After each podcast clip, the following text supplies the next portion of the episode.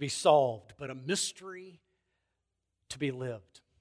And prayer offers no ironclad guarantees, just the certain promise that we need not live that mystery alone.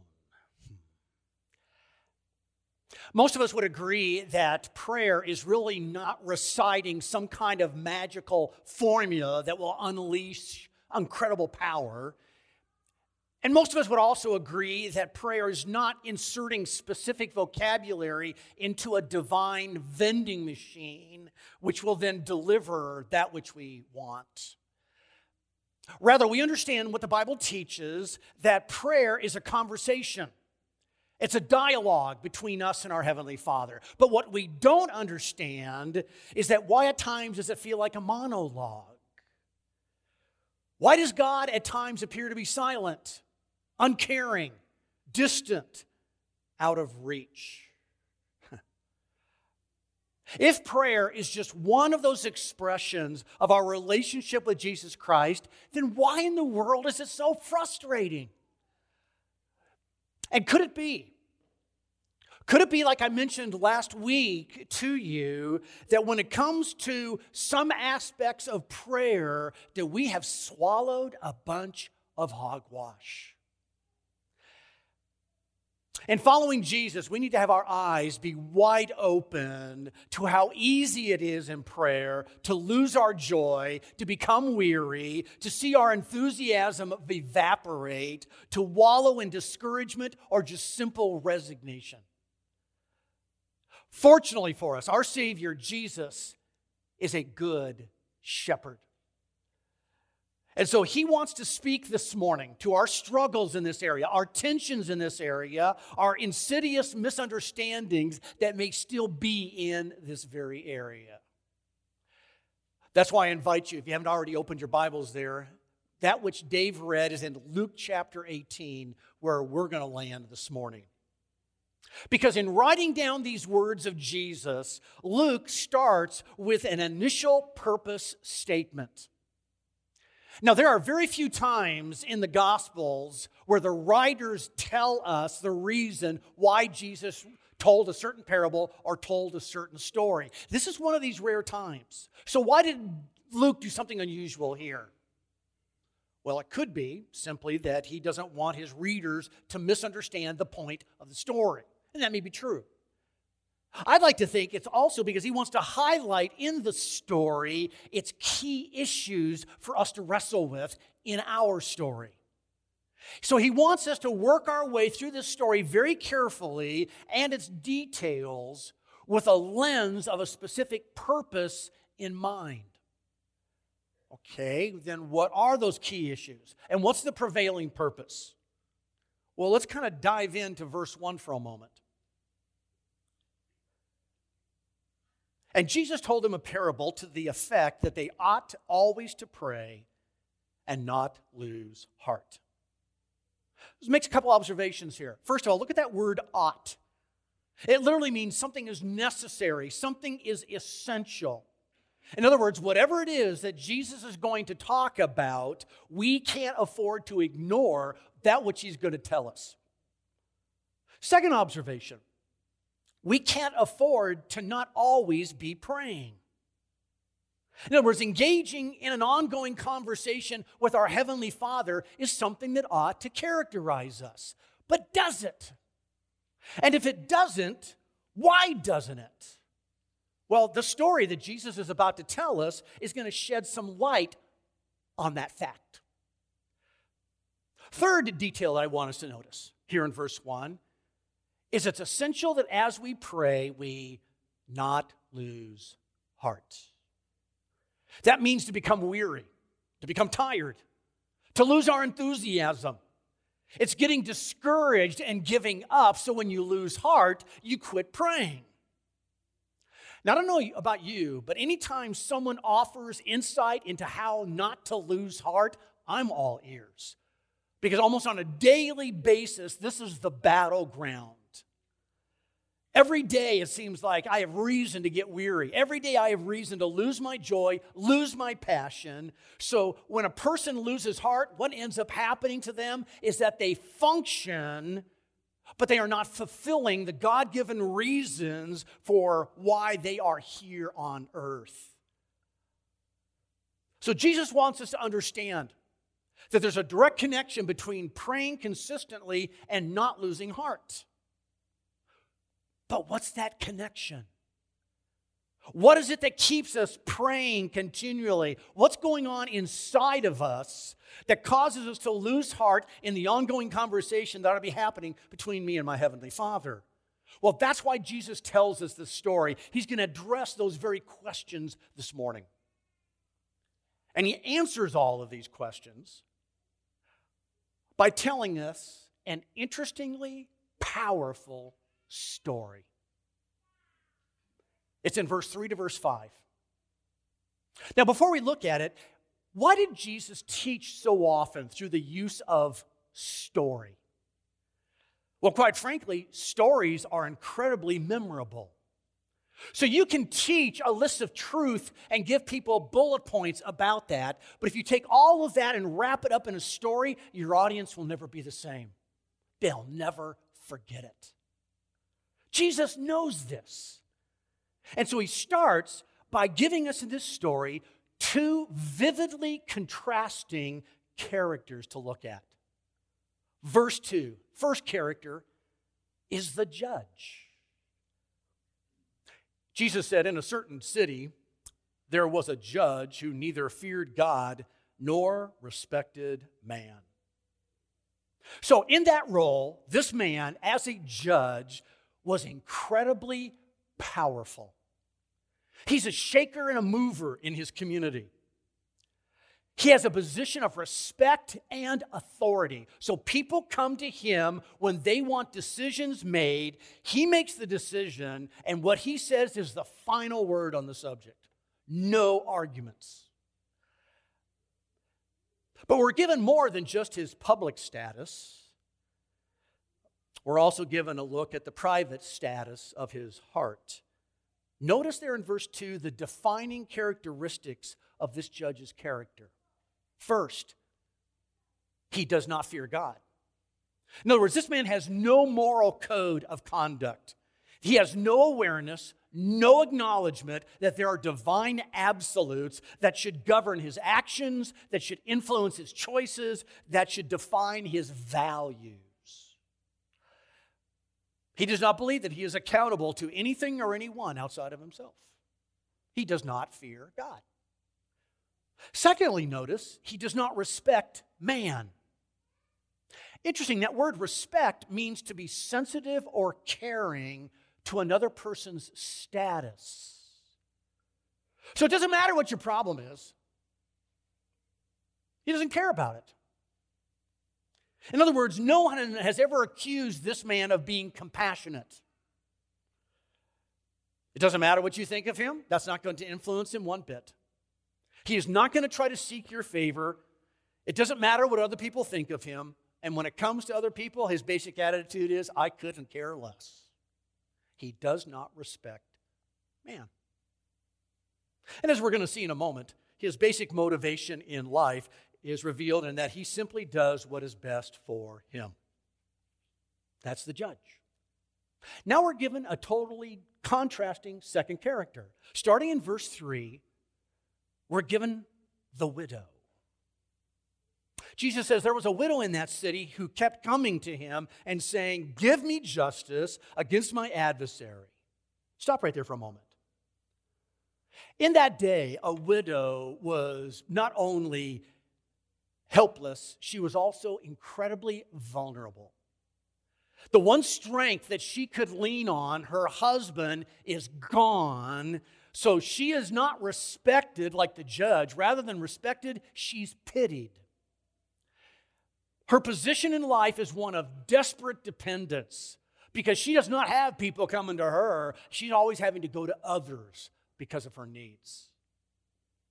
Now, like the judge, we're also given several internal characteristics that are defining her life. For example, notice in her struggling position as a widow, she needs legal protection. Give me justice against my adversary. There's the description. Now, we're not told the specifics, though. It could be something as easy or as simple as her husband had debts that he owed to somebody, and then he died, and she is unable to repay those debts. So now that other person is coming and trying to foreclose on her farm to grab it for himself. Could be something like that. But whatever it is, someone is trying to take something from her, and it isn't fair and it isn't right.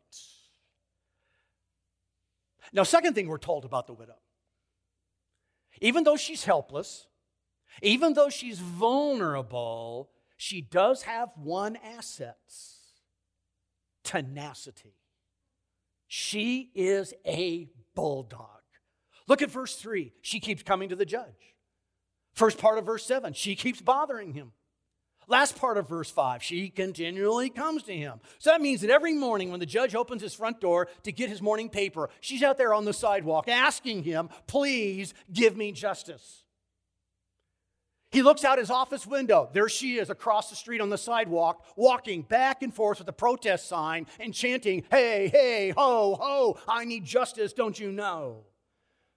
He goes out to lunch. He goes out to an appointment. She follows him down the street, loudly proclaiming for anybody who will hear that he won't help her. Folks, this is a relentless stalker. That's the widow. She, on her dilapidated banjo, only has one string, but she is plucking it continually. Now, from all outward appearance, though, in the story, her appeals seem to be falling on deaf ears. But then we're given a surprising outcome. Verse 4, look at the start of it. For a while he refused. See, initially, nothing, nothing changed. For a while he refused. Why was he not going to budge? Well, we were told this because of where his heart is back in verse 2. He doesn't care about other people's problems. He doesn't care what others think about him. He doesn't care what God thinks about all of this. And then look at the middle of verse 2. Yet, or but. Even though I neither fear God nor respect man, verse 5, yet because this widow keeps bothering me, I will give her justice so that she will not beat me down. Why does he finally cave in? Well, it's not because he finally started listening to his conscience and owned up to his moral obligation as a judge. No. It wasn't because he was up for election and now he's trying to court the favor of the voters by doing something nice for this lady. No. It wasn't because suddenly he had an unexplained outpouring of compassion for her plight. No, that wasn't it either. There is a company in Chicago that is the world's largest magazine fulfillment firm. So, through their computers, they handle subscription mailings. Among other things that they do, they send out renewals and they send out expiration notices to people. Well, one day their computer malfunctioned. Soon after, a rancher in Powder Bluff, Colorado, over a seven day period, received 9,734 separate mailings from this company informing him that his subscription to National Geographic was about to expire. In one week. Finally, he dropped what he was doing, got in his pickup, drove 10 miles to the nearest post office where he sent in money for a renewal and he added this note along with it. He said, I give up. Send me your magazine. Why did the judge give up? Like the rancher, he had two reasons. Look at verse 5. First, she keeps bothering me. In other words, she's causing me trouble. She's being a burden. She's being a nuisance. The New Living Translation says she's driving me crazy. So to be bothered is to be inconvenienced. That's one reason. Second reason for giving up, she's beating me down.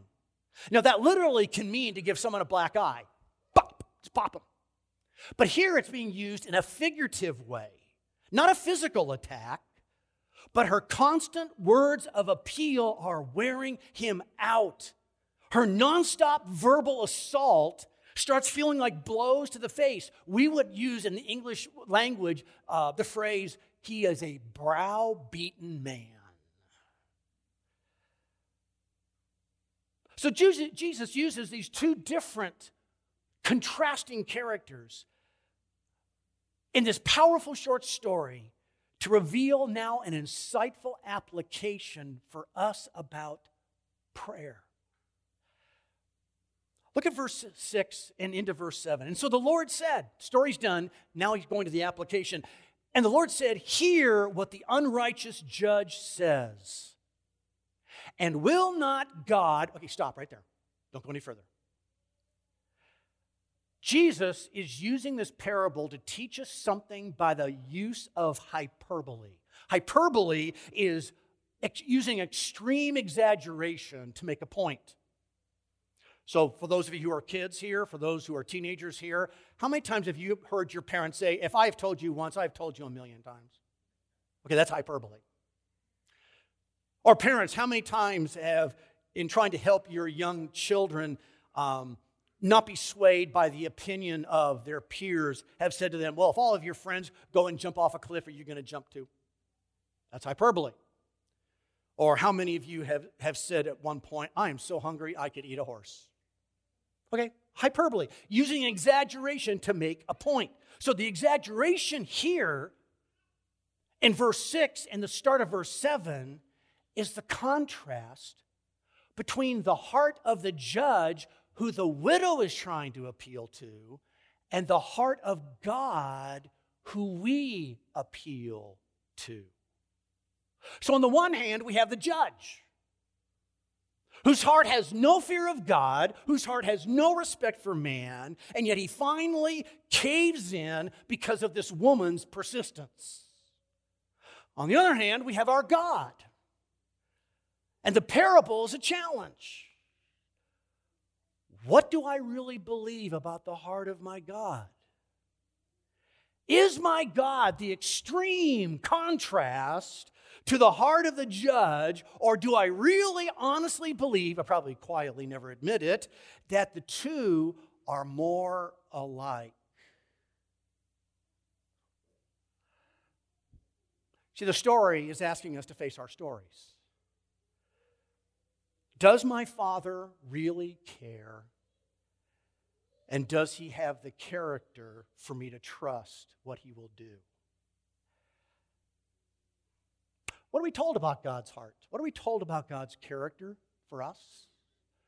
And what do we really believe? What are we really trusting when we hear verses like Romans 8:31 that tells us if God is for us, who is against us? Or Psalm 56 9, this I know, God is for me. Or Psalm 118, verse 6 The Lord is for me, I will not fear. What can man do to me? You see, and what I believe about God's heart then sets the tone for my heart and, and becomes the lens by which I start to view all of life. So, if those verses that I just mentioned, and those are just a few of a, of a number, if those verses accurately reflect the heart of my God, then why do I lose heart and become so inconsistent about praying for my needs? Well, notice that Jesus isn't done applying the story. Because he's now in verse 7 and the first part of verse 8 going to point out that to pray consistently with joyful enthusiasm requires settling two issues. What are the two issues? Number one, it's the issue of justice. Look at the first part of verse 7. Hear what the unrighteous judge says, and will not God give justice to his elect or to his chosen ones who cry to him day and night? There is something hardwired in every single human being that wants justice. We want to see people treated fairly. We want evil to be punished. We want honesty to saturate all of our human relationships. And part of the loss of innocence as the young grow older is to wake up to the fact that life is not fair. That we are going to get hurt, that we are going to be disillusioned, that we are going to get betrayed by something or someone because what happened wasn't right, it wasn't fair, I did not deserve that. And so, how then we pray about those things? Oftentimes it's God, are you going to correct the situation? Are you going to step in and make things right? Are, you, are those who are practicing evil going to constantly get away with it? And why do those who love what is good have to struggle under unjust situations? We want justice. Where's the heart of our God?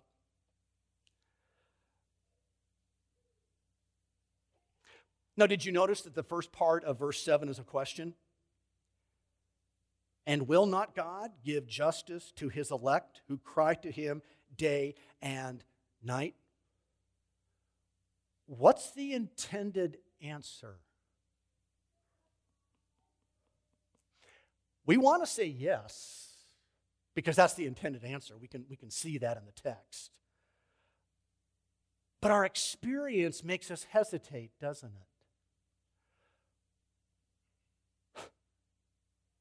So let's allow God's word to help us with answering this question. Psalm 37, verse 18, I mean 28. For the Lord loves justice and does not forsake his godly ones. Psalm 89 in verse 14 Righteousness and justice are the foundation of your throne, lovingness and truth go before you. Psalm 146, verse 7 you execute justice for the oppressed. You give food to the hungry. The Lord sets the prisoners free. Folks, let's just be really honest this morning here. We want those scriptures to be true, and yet on the inside we struggle because on a street level it doesn't look true. If God loves justice so much, why don't I see it? Why doesn't he give justice when I ask him for it in my specific situation that is so painful, so hard to live with? And that leads us to the second issue that's got to be settled. What's the second issue? Well, if the first one was justice, the second one is delay. Again, look at the end of verse 7. Will he, meaning God, delay long over them, meaning his chosen ones? I tell you, verse 8, he will give justice to them speedily. How often have we given up or lost heart because we didn't get an answer to our prayers? We pray but it seems that God is silent. It seems like our prayers are just bouncing off, off the ceiling. It's a monologue. How many here have been praying for something or someone for months, literally for, for years, and without an answer? Is the heart of your God like the judge who thinks on the inside, I could care less? See, it's absolutely vital that we carefully examine what Jesus is saying here. And the key to understanding what he means in verse 8 is that little phrase, he's going to give justice speedily. Now, back up to verse 7 because there's the question Will he delay long? Okay, to delay is to experience a postponement. So for us, the question is this does God purposefully delay or postpone his actions? Does he always act at the exact perfect moment? See, those questions raise that we've got a timing issue here. We want it now, but are we willing in this matter that needs justice to let God control the timing and to trust his heart about that. See, that's one of the major tensions we have, don't, isn't it? Saying, okay, Rick, I'm, I'm following you here, but back to verse 8, what about that little word speedily? Some of your translations, you may have the New American Standard and it says quickly. It ain't being quick for me. Good question. The Greek word for speedily is the word tacos. And no, that's not where we get taco from, you know, and as we go through the fast food. Rather, it, the root idea behind it is the English word tachometer, the gauge that measures the speed of an engine, you know, revolving. So in this story, speedily is not measuring the time between two events. In other words, my prayer and when God will answer. That's not what it's saying. It's not saying that answer is going to come speedily in the sense of the length of time between I pray and when it answers. Rather, Acts chapter 10 and verse 33 uses this word that really helps us understand the point of it. It's where Cornelius has had his vision from God and he's told, Go get Peter and bring him into your house. And then that word describes Cornelius' response.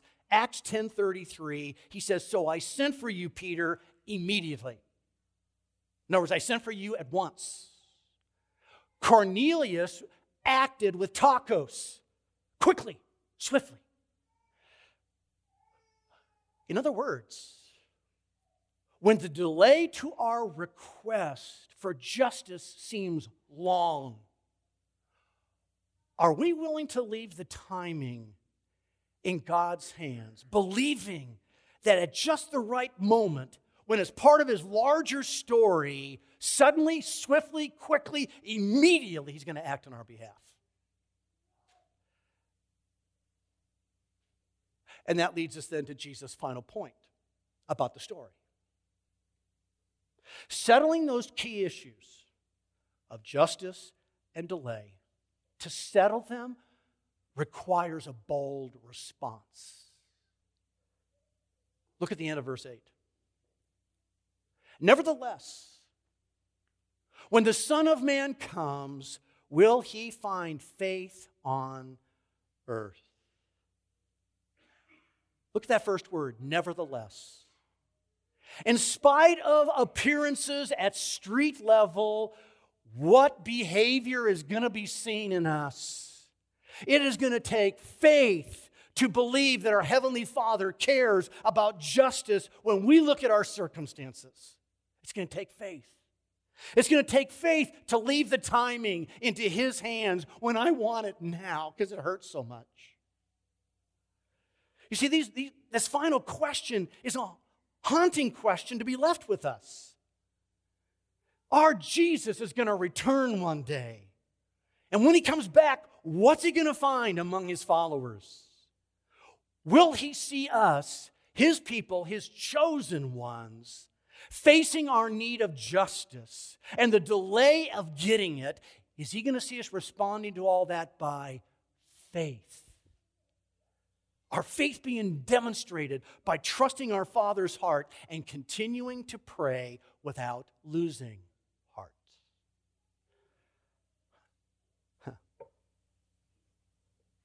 Prayer offers no ironclad guarantees, just the certain promise that we need not live the mystery alone.